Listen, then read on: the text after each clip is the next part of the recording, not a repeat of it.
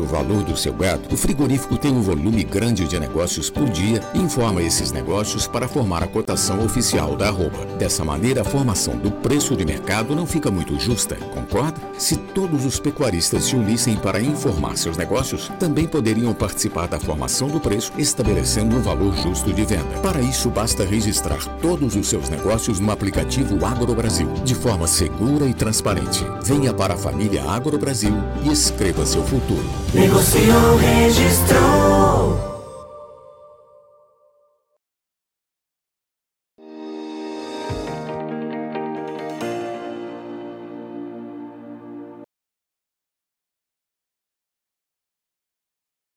Olá, muito bom dia. Você que nos acompanha aqui pelo Notícias Agrícolas, estamos começando um novo boletim e nesse horário, você já sabe, a gente discute aqui o mercado do boi. São análises diárias aí para você, para trazer informações, trazer fundamentos que possam te ajudar aí na tomada de decisão.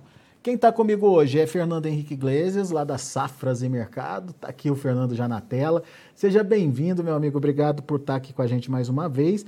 A gente tem aí um mercado firme, né, Fernando, que é, já vem sendo negociado aqui em São Paulo na casa dos 330 reais para o boi China já, é um novo padrão, um novo patamar de preço sendo praticado, mas me parece que depois que ah, os frigoríficos conseguiram comprar animais com esse novo padrão, esse novo patamar de preços, é, eles estão tentando evitar aí puxar é, novas altas. Que, como é que você está vendo esse mercado? Seja bem-vindo, Fernando. Bom dia, bom dia a todos. É um prazer estar aqui no Notícias Agrícolas em mais uma oportunidade. E é exatamente isso. O mercado deu uma firmada essa semana. Tivemos negócios em, a 330 essa semana em São Paulo. É, tivemos mais relatos de negociações nesse padrão de preço hoje. Então, o mercado, vamos dizer assim, que para animais padrão China, ele está flutuando entre 320 até 330, dependendo da condição do lote mas de qualquer forma está mantendo esses preços. Os frigoríficos é, em São Paulo, tanto em São Paulo quanto fora do estado, conseguiram realizar um bom volume de compras nesse, nesse padrão de preços e agora o mercado deu uma acomodada. É natural que isso aconteça, não é, não tem nada né, normal nisso.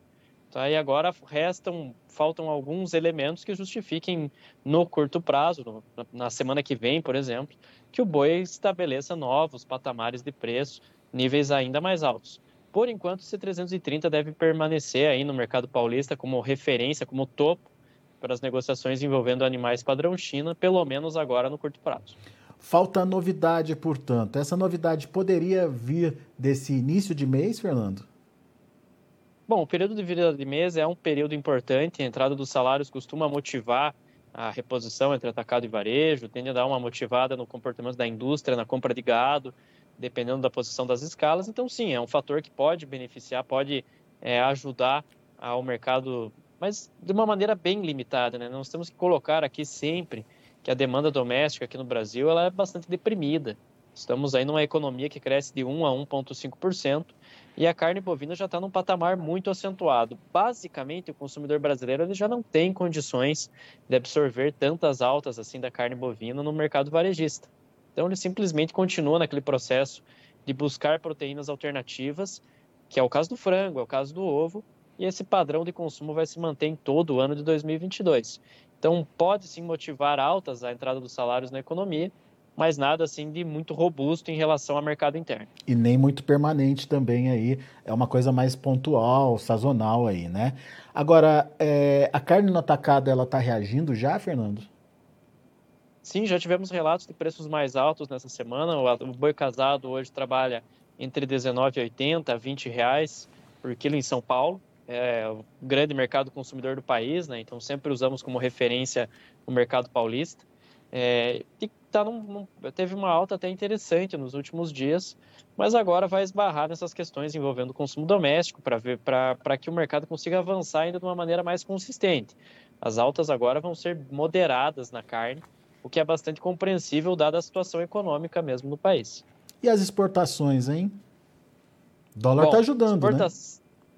Exportação de carne bovina em 2022 tem sido muito positiva.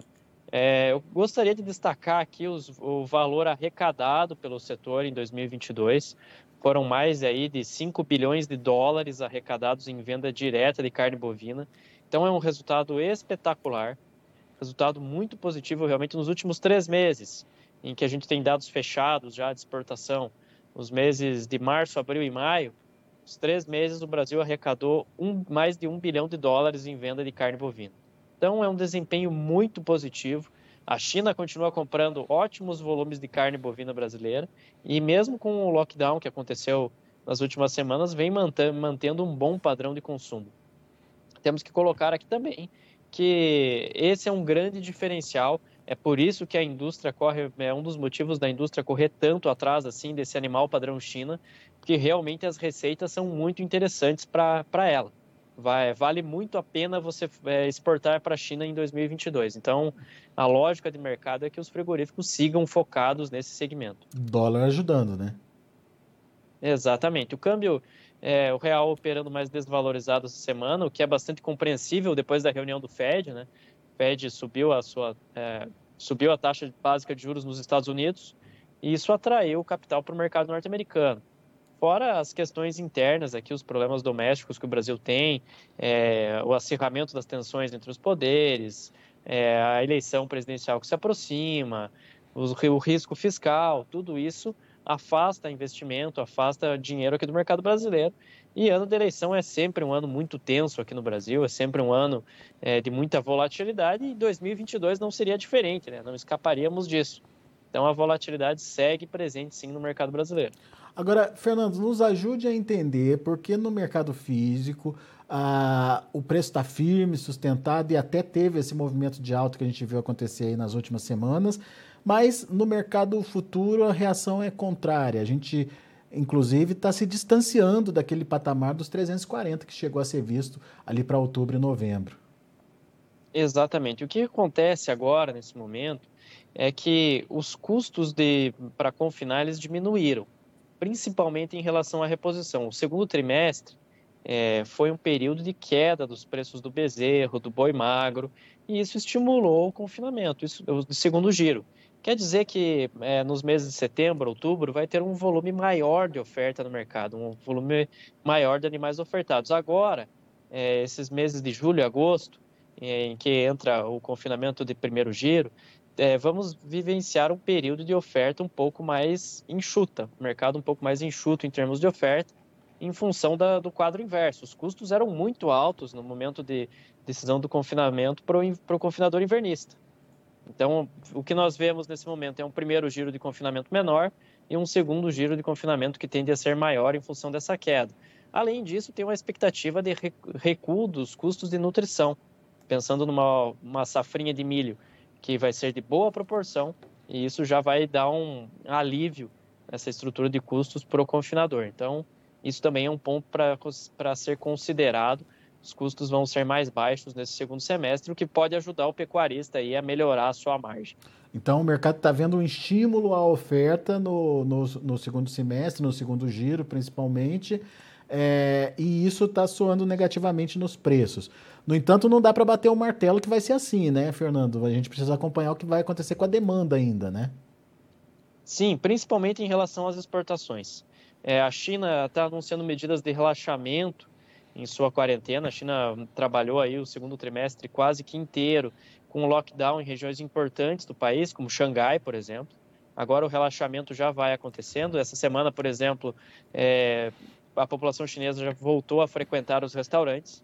A China é sem dúvida um dos grandes motivos para o boi gordo ter atingido esse patamar de preços que atingiu no Brasil.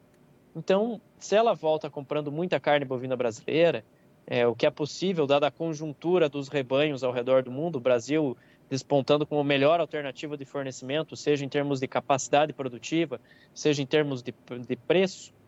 Então, o Brasil vai seguir aí com muita tranquilidade atendendo o mercado chinês nos próximos meses. E também tem as questões envolvendo o câmbio.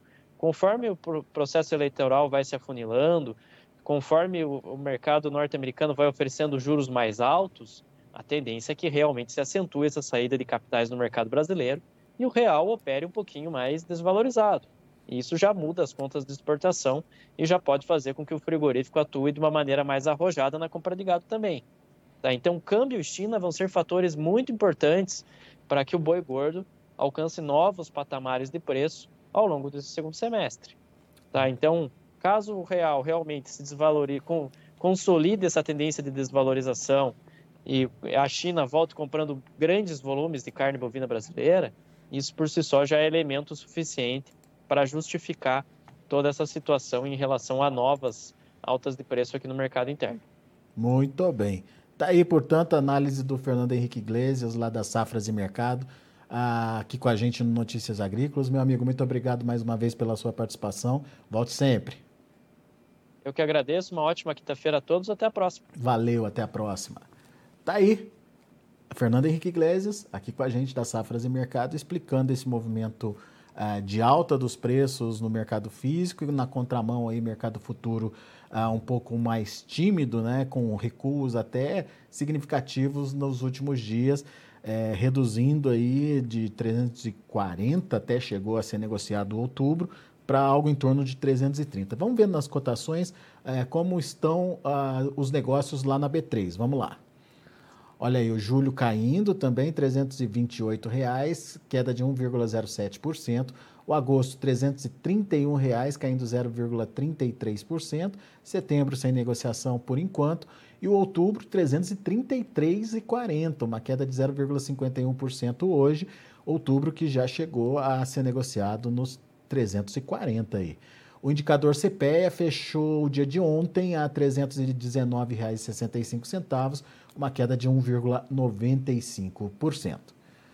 Muito bem, são os números do mercado do boi. A gente vai ficando por aqui. Agradeço muito a sua atenção, a sua audiência. Notícias Agrícolas, 25 anos ao lado do produtor rural.